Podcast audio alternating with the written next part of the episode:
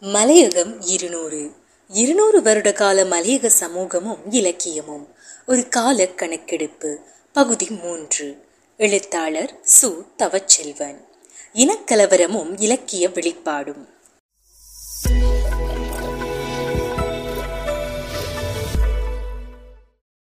மலையகத் தமிழர் வரலாற்றில் இருபதாம் நூற்றாண்டின் ஆரம்ப காலம் தொட்டு தொழிற்சங்க அடிப்படையிலும் இன வர்க்க அடிப்படையிலும் பல்வேறு விதமான எழுச்சிகள் ஒவ்வொரு காலகட்டத்திலும் இடம்பெற்று வந்துள்ளன. அவ்வாறு எழுச்சி பெறுகின்ற ஒவ்வொரு காலப்பகுதியிலும் அதற்கெதிராக அவர்களை ஒடுக்குவதற்கான நடைமுறைகளும் திட்டமிட்டு இடம்பெற்று வந்துள்ளன. இந்தியர் எதிர்ப்புவாதம் இனவாதம் போன்ற கருத்து நிலைகள் இதில் முதன்மை வகித்தன. இவ்வாறு வளர்ந்து வந்த ஒடுக்குமுறைகள் எழுபதுகளில் தீவிர இனவாதமாக மாற்றம் பெற்றன ஆயிரத்தி தொள்ளாயிரத்தி எழுபத்தி இரண்டு ஆயிரத்தி தொள்ளாயிரத்தி எண்பத்தி ஒன்று ஆயிரத்தி தொள்ளாயிரத்தி எண்பத்தி மூன்றாம் ஆண்டுகளில் பாரிய இனவரி சம்பவங்கள் நடைபெற்றன. ஆயிரத்தி தொள்ளாயிரத்தி எழுபத்தி மூன்றாம் ஆண்டு இடம்பெற்ற இனக்கலவரம் நாடு முழுவதும் சிறுபான்மை தமிழருக்கு எதிராக மிகவும் மோசமான முறையில் மேற்கொள்ளப்பட்டது. வடக்கு கிழக்கு மலையகம் கொழும்பு ஆகிய பிரதேசங்களில் வாழும் தமிழர்களின் சொத்துக்களுக்கு பெரும் அழிவுகள் ஏற்பட்டதோடு பலர் கொடூரமாக கொலை செய்யப்பட்டனர்.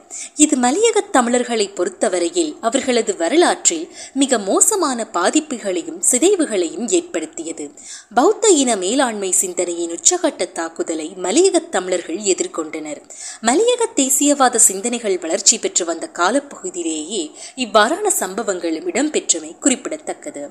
இனக்கலவரம் குறித்த இலக்கிய பதிவுகளை கணக்கிடும் போது கவிதைகள் சிலவற்றில் அவை பதிவு செய்யப்பட்டுள்ளன. எனினும் சிறுகதைகள் மற்றும் நாவல்களில் இவ்விடயம் பெரிதும் உருக்கொள்ளவில்லை. மலையகத்தில் தெளிவத்தை ஜோசப் எழுதிய நாங்கள் பாவிகளாய் இருக்கிறோம் அல்லது ஆயிரத்தி தொள்ளாயிரத்தி எண்பத்தி மூன்று என்ற நாவல் இதனை வெளிப்படுத்தும் இலக்கிய பதிவாக கொள்ள முடியும். இந்நாவல் ஆயிரத்தி தொள்ளாயிரத்தி எண்பத்தி மூன்று இனக்கலவரத்தை பிரதானப்படுத்தி எழுதப்பட்டிருந்தாலும் மலையகத் தமிழர்களுக்கு ஏற்பட்ட கொடூரங்களை மையப்படுத்தியதாக அமையவில்லை. மலையகத் தமிழர் செறிவாக வாழும் நுவரெலியா பதுள்ளை மற்றும் அவர்கள் சிங்களவர்களுடன் இணைந்து வாழக்கூடிய கேகாலை ரத்னபுரி போன்ற பிரதான நகரங்களிலும் அதனை அண்மித்த பிரதேசங்களிலும் மலையக மக்கள் இனக்கலவரங்களால் பெரிதும் தாக்கப்பட்டனர். எனினும் இந்நாவல் கொழும்பை கதைக்களமாக கொண்டு எழுதப்பட்டமை கவனிக்கத்தக்கதாகும்.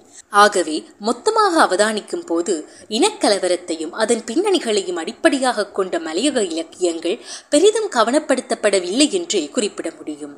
எண்பதுகளின் இலக்கிய முகிழ்ப்பு இனத்துவம் வர்க்கநிலை தொழிற்சங்க சிதைவுகள். எண்பதுகளின் ஆரம்பத்தில் இன முரண்பாடுகளும் இனவாத நடவடிக்கைகளும் தீவிரமாக மேற்கொள்ளப்பட்ட போது மலையக தமிழர்களிடையே இனத்துவ சிந்தனைகள் வெளிக்கிளம்புகின்றன. இன ஒடுக்குமுறைகளுக்கு எதிராக மலையக தமிழர்களின் இனப்பிரச்சினையை பேசும் வகையிலான கவிதைகளும் மற்றும் அரசியல் தலைவர்களிடையே இனவாத சிந்தனைகள் செயற்படுவதை எள்ளலாக சிறுகதைகளில் சொல்லும் இலக்கிய பண்புகளும் வளர்ந்திருந்தன.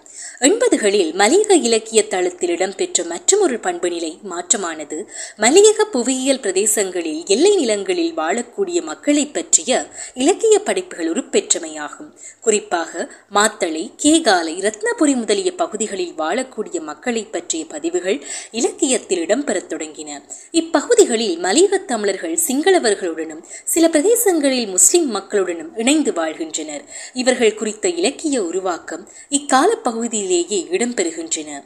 மாத்தலை மலரன்பன் அல் அலீமத் ஆகியோரது படைப்புகளில் இதனை அவதானிக்கலாம். மாத்தலை மலரன்பனது எழுத்துகளில் மலையகத் தமிழர் சிங்களவர்களுடன் இணைந்து அந்நியோன்யமாக வாழ்வதையும் அவர்கள் ஒன்றாக இணைந்து அங்கு எதிர்கொள்ளும் பிரச்சனைகளையும் காண முடிகிறது. பெரும்பாலும் ரப்பர் தோட்ட வாழ்வியலை அடிப்படையாக கொண்ட இக்கதைகளில் பெருந்தோட்ட தமிழ் தொழிலாளர்களைப் போலவே அங்கு வேலை செய்யும் சிங்கள தொழிலாளர்களையும் சமாந்தரமாக படைத்துள்ளார். இச்சிறுகதைகளில் சிங்களவர் தமிழர் உறவை சிறப்பாக பேணும் நோக்கில் பாத்திரங்களை உருவாக்கியிருப்பது சிறப்பிற்குரியதாகும்.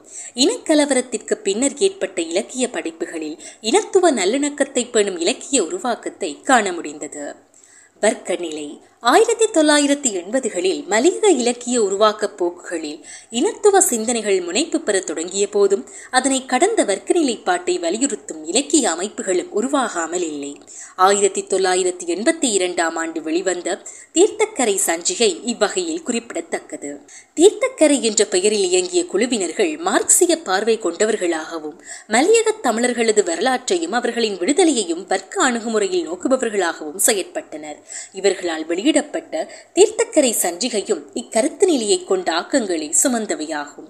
குறிப்பாக இதில் இயங்கிய எல். சாந்தகுமார் எல். ஜோதிகுமார் ஆகியோர் மலையக சமூகம் குறித்த ஆய்வுகளை மேற்கொண்டனர். மலையக தமிழரது வரலாற்றில் தீர்க்கமான கருத்து நிலைகள் கலை இலக்கிய தளங்களில் இக்காலத்தில் உருவாகத் தொடங்கியது. தொழிற்சங்க சிதைவுகள். கவிதை இலக்கிய துறையில் மல்லிகை சி. குமார் சு. முரளிதரன் போன்ற கவிஞர்கள் தீவிரமாக சமூக விமர்சனத்துடன் கூடிய கவிதைகளை எழுதினர். இவர்களது கவிதைகள் சிறந்த கவித்துவத்துடனும் வீரியத்துடனும் மலையகத்தை பேசின. அதுவரை காலமும் தொழிற்சங்க பலத்துடன் மக்களை நிர்வகித்து வந்த தலைமைகள் மற்றும் நிர்வாகிகளை விமர்சித்தும் மக்களின் விடிவுக்கான சரியான பாதைகளை கண்டறிவதற்கான விழிப்புணர்வுகளையும் ஏற்படுத்துவதாக அவை அமைந்தன. தொழிற்சங்கங்கள் புகுந்ததும் துயர் மூச்சு போனதா? சில சமயங்களில் இவைகள் துறைச்சங்கங்களாகும். தொழிற்சங்கங்கள் உன்னிழலில் ஒதுங்கின. முதலிய கவிதைகளில் தொழிற்சங்கங்கள் மீது மக்கள் வைத்திருந்த நம்பிக்கை உடைவதையும் அவற்றின் போக்குகள் எவ்வாறு மக்கள் சார்பற்ற நிலைக்கு மாறியுள்ளன என்பதையும் அவதானிக்கலாம். ஞானசேகரன் போன்ற நாவலாசிரியர்களின் இக்கால நாவல்கள் தொழிற்சங்கங்களின் சிதைவுகளையும் அவை அரசியல் கட்சிகளாக மாறுவதையும் பிரதிபலித்தன.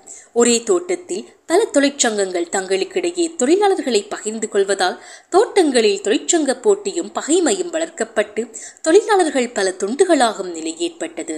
மேலும் இருபதாம் நூற்றாண்டின் முன்னரை பகுதியில் தீவிரமாக உருவாகிய தொழிற்சங்கங்கள் பின்னரை பகுதியில் சிதைவுறுகின்ற அவல நிலை உருவாகியது. தொழிற்சங்கங்கள் பலமிழக்கத் தொடங்கியது மட்டுமல்லாது அவை கட்சிகளாக மாறுகின்ற காலப்பகுதியில் தான் இந்நாவல் வெளிவருகிறது. மலையக தமிழர்களது இலக்கிய உருவாக்க வளர்ச்சியில் இக்காலப்பகுதியில் கோட்பாட்டு ரீதியான படைப்பாக்க அணுகுமுறை முளைவிடத் தொடங்கியது. குறிப்பாக மார்க்சிய இலக்கிய கோட்பாட்டு புரிதலுடன் எழுதுகின்ற போக்கு உருவாகத் தொடங்கியது. சாந்திகுமாரின் மலையக சமூகம் பற்றிய ஆய்வுக் கட்டுரை தொடங்கி தீர்த்தக்கரை சஞ்சிகையில் சிறுகதைகள் படைத்த ஆனந்தராகவன் பிரான்சிஸ் சேவியர் கேகாலை கைலைநாதன் ஆகியோர் எழுதி தொகுத்த தீர்த்தக்கரை கதைகள் வரை இதன் அடிப்படைகளை உணரலாம்.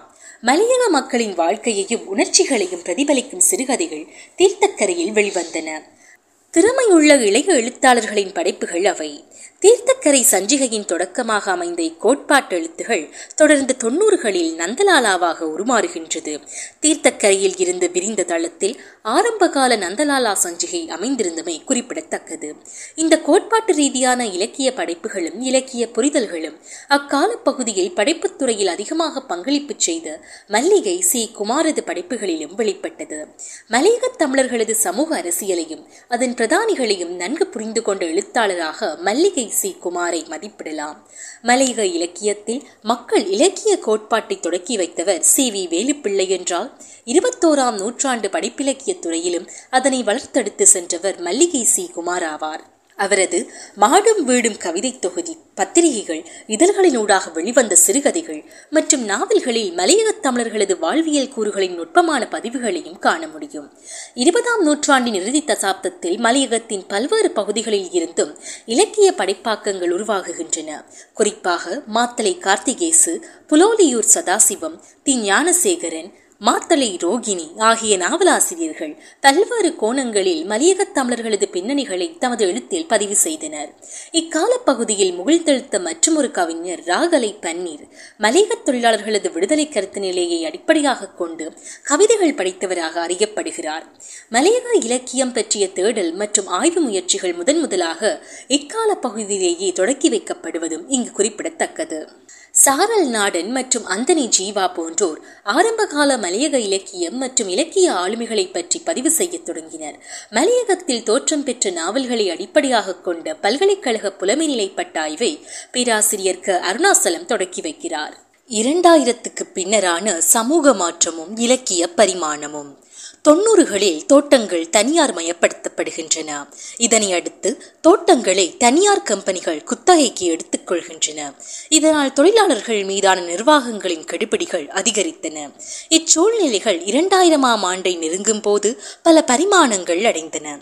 இரண்டாயிரமாம் ஆண்டுகளில் மலையகத்தில் ஏற்பட்ட பிரதான மாற்றங்களாக தொழிற்சங்கங்கள் அரசியல் கட்சிகளாக மாற்றமுற்றமை பிரதான தொழிற்சங்கங்களில் ஏற்பட்ட பிளவுகள் மற்றும் புதிய தொழிற்சங்கங்கள் உருவாகியமை தொழிலாளர் பிரச்சனைகளை தீர்ப்பதற்கு வேறு வழிகளை தேடத் தொடங்குதல் இதனால் தேயிலை தொழிற்துறை மீதான ஈடுபாடு குறைவடைதல் வேறு தொழில்களை நாடுதல் நகர்ப்புற தொழில்கள் மீதான கவனம் தொழிலுக்காக கொழும்புக்கு இடப்பெயர்வு வெளிநாட்டு வேலைவாய்ப்பை நாடுதல் புலம்பெயர்வு ஆகியன அதிகரித்தமையை குறிப்பிடலாம். மலையகத்தில் மத்திய தர வர்க்கமானது இரண்டாயிரத்துக்கு பின்னரேயே பெரும்படியாக எழுச்சி பெறுகின்றது. இவர்கள் தொழிலாளர்களில் இருந்து அந்நியமாகின்றனர். தோட்டத் தொழிலாளர்கள் வசிக்கின்ற நிலப்பகுதிகளில் இருந்து வெளியேறியதோடு அவர்களது பண்பாட்டில் இருந்தும் அந்நியமாயினர். இவற்றோடு மட்டுமல்லாது இலங்கையில் உலகமயமாக்கலின் தாக்கம் இரண்டாயிரத்திற்கு பின்பே மலையகத்தில் அதிகமாக உணரப்பட்டது. இவ்வாறான சமூக மாற்றங்கள் தொழிலாளர்களிடையே பல்வேறு சிக்கல் வாய்ந்த நிலைமைகளை உருவாக்கியதோடு தொழிலாளர்களை உதிரிகளாக்கின.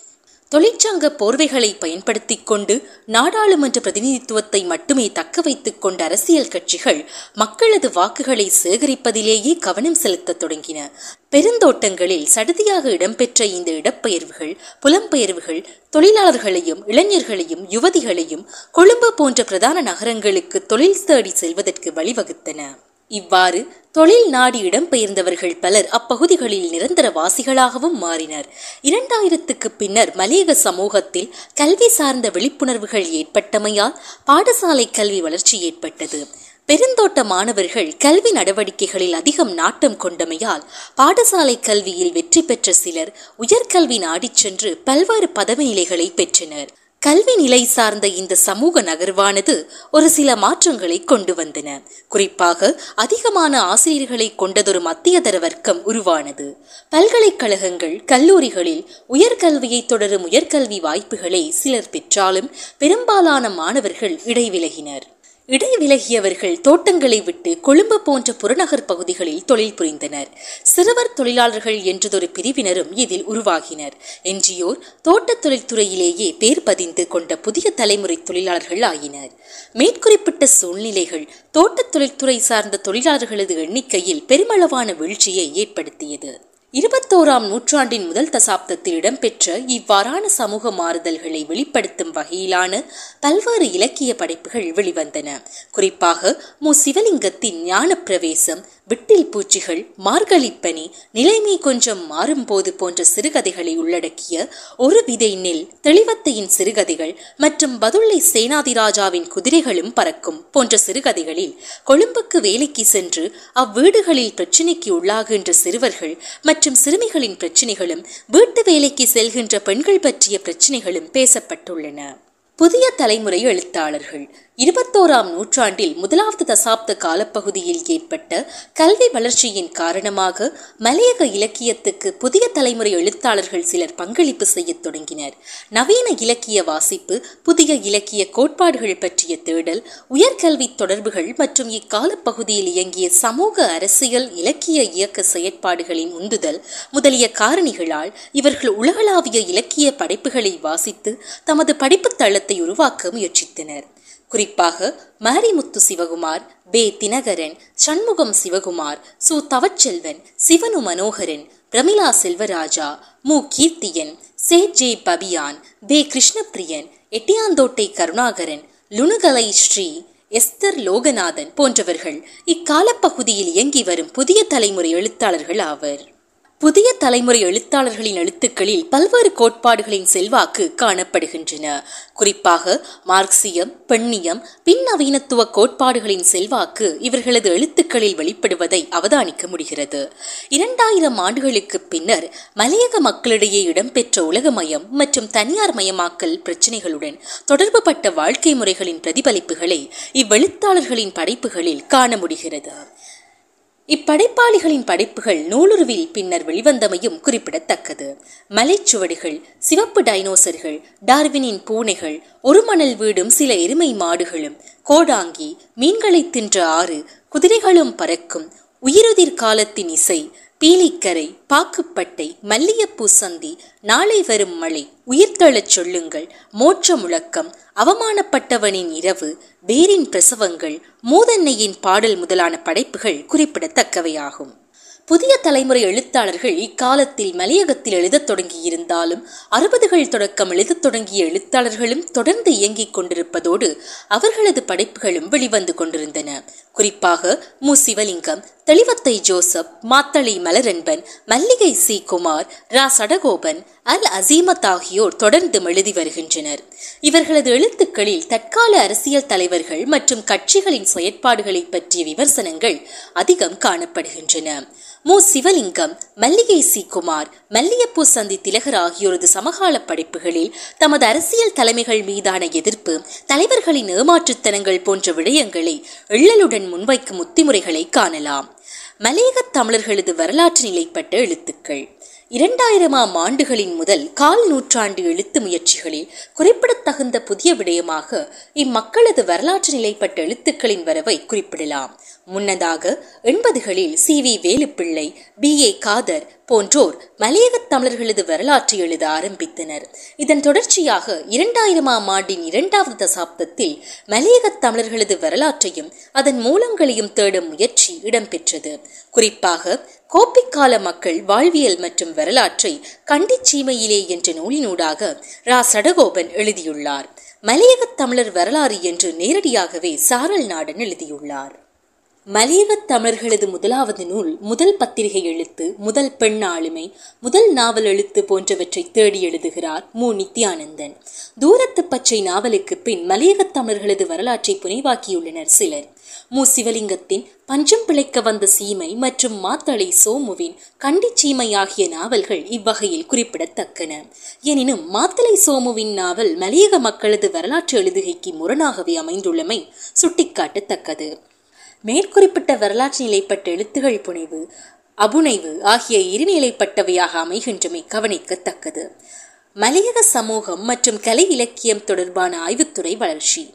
மலையகம் குறித்த பல்வேறு வகைப்பட்ட ஆய்வுத்துறைகளின் வளர்ச்சி இரண்டாயிரமாம் ஆண்டுகளுக்கு பின்னரே மிக துரிதமாக இடம்பெறுகிறது. மலையக இலக்கியத்துடன் தொடர்புபட்ட விமர்சனங்கள் மற்றும் ஆய்வுகள் சமூக அரசியல் ஆய்வுகள் இலக்கியங்கள் குறித்த ஆராய்ச்சிகள் பண்பாட்டுத்துறை ஆய்வுகள் என பல்வேறு வகையில் விரிந்தன. இவை தனிப்பட்ட ஆய்வுகள் நிறுவனம் சார்ந்த ஆராய்ச்சிகள் என இருநிலைப்பட்டன. மேற்குறிப்பிட்ட ஆய்வுகளை பல்கலைக்கழகங்களும் அரசு சார்பற்ற நிறுவனங்களும் பெரிதும் மேற்கொண்டிருந்தன.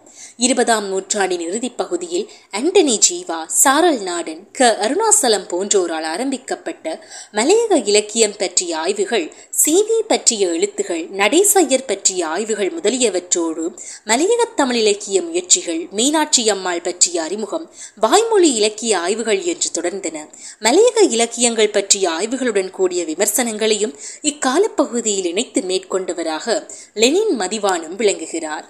ஊற்றுக்களும் ஓட்டங்களும் மீனாட்சி அம்மாள் முதல் மார்சிம் கார்கி மலையகம் தேசியம் சர்வதேசம் என்பவை மதிவானத்தின் குறிப்பிடத்தக்க நூல்களாகும். ப. செல்வராஜ் ஜே. சத்குருநாதன் மொழிவரதன் போன்றோரும் இலக்கிய மேடைகளில் ஆய்வுகளை மேற்கொண்டதோடு சில சஞ்சிகைகளிலும் விமர்சனங்களை எழுதி வருகின்றனர். இருபத்தோராம் நூற்றாண்டின் இரண்டாவது தசாப்தத்தில் எழுதத் தொடங்கிய பே. சரவணகுமார் சு. தவச்செல்வன் எம். எம். ஜெயசீலன் ஆகியோரது எழுத்துக்கள் முன்னைய ஆய்வாளர்களில் இருந்து வேறுபட்ட தளங்களை நோக்கி விரிவடைவதை இக்காலத்தில் கண்காணிக்க முடிகிறது.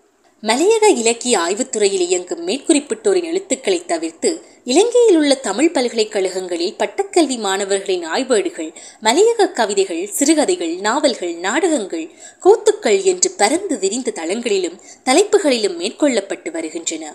முதல்நிலை பட்டம் மற்றும் முதுநிலை பட்ட ஆய்வேடுகளில் இவ்வாறான ஆய்வுகள் மேற்கொள்ளப்பட்டிருந்தாலும் பெரும்பாலான ஆய்வுகள் நூல் வடிவம் பெறாமையாலும் வெளியிடப்படாமையாலும் அவை சமூக வாசிப்புக்குட்படுத்தப்படவில்லை. பல்கலை பல்கலைக்கழக புலமையிலைப்பட்ட ஆய்வுகளில் குறிப்பாக மலையக கல்வித்துறை சார்ந்த பிரச்சனைகள் அதிகம் கையாளப்பட்டுள்ளன. நூற்றுக்கணக்கான கல்விசார் ஆய்வுகள் மேற்கொள்ளப்பட்டிருந்தாலும் அவை நிறுவனமயப்படுத்தப்பட்ட கல்விசார் கல்வி பிரச்சனைகளுக்கே முக்கியத்துவம் அளித்துள்ளன. மாறாக மலையக சமூக நிலை பிரச்சனைகளோ மக்கள் பிரச்சனைகளோ முன்னிலைப்படுத்தப்பட்ட தன்மை மிக மிக குறைவு. பண்பாட்டுத்துறை ஆய்வுகள். மலையக மக்களிடம் ஆரம்பத்தில் இருந்தே இருந்து வந்த கலை வடிவங்கள் ஒவ்வொரு காலகட்டத்திலும் வளர்ச்சி பெற்று வடிவமாற்றம் பெற்றன. நாட்டார் பாடல் கும்மி கோலாட்டம் ஒப்பாரி போன்ற வாய்மொழி பாடல் மற்றும் நடன வடிவங்களும் காமன் கூத்து அர்ஜுனன் தபசு பொன்னர் சங்கர் பவளக்குடி காத்தவராயன் கூத்து கெங்கை அம்மன் கூத்து போன்ற கூத்து வடிவங்களும் கால மாற்றத்திற்கேற்பவும் மலையக பூவியல் அமைப்புக்கேற்பவும் வளர்ச்சி பெற்றிருந்தன. இருபதாம் நூற்றாண்டின் இறுதியில் இருந்து இக்கலை வடிவங்கள் தொடர்பான ஆய்வுகள் பல்கலைக்கழக மாணவர்களால் மேற்கொள்ளப்பட்டன. குறிப்பாக காமன் கூத்து பற்றிய கண்ணோட்டங்கள் பல்வேறு மட்டங்களில் மேற்கொள்ளப்படத் தொடங்கின. சந்தனம் சத்யாநாதன் மாத்தளை வடிவேலன் அ. லட்சுமணன் சோபனா தேவி ஹரிஸ் பொன் பிரபாகரன் போன்றோரால் காமன் கூத்து பற்றிய ஆய்வுகள் மேற்கொள்ளப்பட்டமை குறிப்பிடத்தக்கது. இப்பண்பாட்டு நிலைப்பட்ட ஆய்வுகளில் பொன் பிரபாகரனின் காமன் கூத்து ஓர் அரசியல் பொருண்மைய ஆய்வு என்ற நூலானது மலையகத் தமிழர்களது தேசிய கூத்தாக காமன் கூத்தை நிறுவும் முயற்சியாக அமைவதோடு மலையக தேசியத்தை நிறுவுவதற்கான அடிப்படை கூறுகளை காமன் கூத்து எவ்வாறு கொண்டிருக்கிறது என்பது பற்றியதும் ஆகும். மலையக பண்பாட்டுத்துறை ஆய்வுகளில் ஆயிரத்தி தொள்ளாயிரத்தி தொன்னூற்றி மூன்றாம் ஆண்டு மேற்கொள்ளப்பட்ட இரண்டு ஆய்வு நூல்கள் மிக முக்கியமானவை. ந. வேல்முருகு அவர்களால் மேற்கொள்ளப்பட்ட மலையக மக்களின் சமய நம்பிக்கைகளும் சடங்கு முறைகளும் என்ற ஆய்வு நூல் மலையக மக்களது சமய வழிபாட்டு நம்பிக்கைகள் அவர்களின் வாழ்க்கை மரபுகளுடன் ஒன்றிணைந்து காணப்படும் தன்மைகளை வெளிக்கொணர்ந்தது. தொடர்ச்சியாக இதே ஆண்டில் உதயம் நிறுவனம் வெளியிட்டுள்ள இலங்கை மலையக தமிழரின் பண்பாடும் கருத்து நிலையும் என்ற ஆய்வுத் தொகுதி பண்பாட்டுத்துறை குறித்த புதிய திசைவெளிகளை காண்பிப்பதாய் அமைந்தது. குறிப்பாக பேராசிரியர் க. சிவத்தம்பி அவர்களின் தலைமையில் இடம்பெற்ற இவ்வாய்வுகள் ஒன்பது ஆய்வாளர்களின் பதினோரு வெவ்வேறு கலை மற்றும் பண்பாடு குறித்த தேடலாகவும் பதிவுகளாகவும் இடம்பெற்றுள்ளமை குறிப்பிடத்தக்கது. முடிவுரை. மலையகத் தமிழர்களது இருநூறு வருட வரலாறானது கோப்பிக்காலம் முதல் இன்று வரை கணிக்கப்பட்டு ஒரு காலக்கணக்கெடுப்பு இக்கட்டுரையில் மேற்கொள்ளப்பட்டுள்ளது. ஒவ்வொரு காலகட்டத்து சமூக நிலையையும் அச்சமூக நிலைமைகளை அக்காலகட்டத்தில் தோற்றம் பெற்ற இலக்கியங்கள் எவ்வாறு பிரதிபலித்து வந்துள்ளன என்பதையும் இக்கட்டுரை மதிப்பீடும் செய்துள்ளது. இம்மதிப்பீட்டில் முடிவுரையாக சில கருத்துக்களை முன்வைக்க வேண்டியுள்ளது. ஆங்கில துறைமாரின் எழுத்துக்களில் இருந்தே மலையக எழுத்துக்கள் தொடக்கம் பெற்றுள்ளமையை இத்தேடலின் வழியாக உறுதி செய்து கொள்ள முடிகிறது. குறிப்பாக கோப்பிக்கால மலையகத் தமிழர் சமூகத்தின் நிலைமைகளை வெளிப்படுத்தும் ஆவணங்களாக துறைமாரின் எழுத்துக்களே நமக்கு கிடைக்கின்றன. இரண்டாவதாக மலையக தொழிலாளர்கள் தொழிற்சங்கமாக சேர்ந்து இயங்க தொடங்கிய காலத்திலேயே அவர்கள் மத்தியில் இலக்கிய உருவாக்கமும் இடம்பெறத் தொடங்கிவிட்டன. இன்று வரையிலும் கூட மலையகத் தமிழர்களது பிரச்சனைகளை அல்லது மக்கள் இலக்கிய பணிகளை மேற்கொண்டதில் அதிக பங்கு மலையக தொழிற்சங்கவாதிகளுக்கே உண்டு. மலையக இலக்கியத்தின் செழுமையான பக்கங்களை வளர்த்தெடுத்தவர்கள் தொழிற்சங்கவாதிகளாகவோ அல்லது அதனுடன் தொடர்புபட்டவர்களாகவே அமைகின்றனர். மலையக மக்கள் வரலாறும் தொழிற்சங்க அரசியல் வரலாறும் இலக்கிய வரலாறும் ஒன்றாகவே பயணிக்கின்றன. மலையக அரசியலின் தொடக்கத்தை இடைநிலைப்பட்டதாகவே அறிய முடிகிறது. தொழிற்சங்க உருவாக்கத்துடன் கூடிய மக்கள் அரசியல் ஒரு தொடக்கம் என்றால் இந்திய நலன் பேணும் முதலாளித்துவ நலன் சார்ந்த அரசியல் மற்றும் ஒரு தொடக்கம். முதலாவது தொடக்கம் இடையிலேயே முறியடிக்கப்பட்டு இரண்டாவது அரசியல் தளம் மேலோங்கி வந்திருந்தாலும் இடதுசாரி பாரம்பரியத்துடன் கூடிய மக்கள் அரசியல் ஒவ்வொரு காலத்திலும் செயற்பட்டே வந்துள்ளது. அது இலக்கியத்திலும் பேசப்பட்டு வந்துள்ளமை குறிப்பிடத்தக்கதாகும். மலையக அரசியலின் வரலாற்று போக்கில் சில இடங்களில் ஏற்பட்ட உடைவுகளே அரசியல் ரீதியாக தீர்க்கமான முடிவுகளை எட்ட முடியாமைக்கான காரணமாகவும் அமைந்துள்ளன. இரண்டாயிரத்துக்கு பின்னரான சமூக மாற்றங்கள் சடுதியானவை. இருபத்தோராம் நூற்றாண்டின் முதல் காலாண்டை எட்டியிருக்கும் இருபத்தி இரண்டு ஆண்டுகளில் மலையக இலக்கியத்துறையில் பன்முகத்தன்மை கொண்ட படைப்புகள் ஆய்வுகள் வெளிவந்திருந்தாலும் அவை குறித்து இங்கு விரிவாக நோக்கப்படவில்லை. குறிப்பாக இக்காலத்தில் மலையக கல்வித்துறை வளர்ச்சியுடன் இணைந்து ஆய்வுத்துறை வளர்ச்சி பெற்றமை விசேடத்துவ அம்சமாக கருத முடிகிறது. இருநூறு வருடகால மலையக சமூகமும் இலக்கியமும் பற்றிய இக்கால கணக்கெடுப்பு ஒரு முன்னோடி முயற்சியாகவே அமைகிறது. இம்மதிப்பீட்டினை மேலும் விரிவுபடுத்தி நோக்கவும் இடமுண்டு.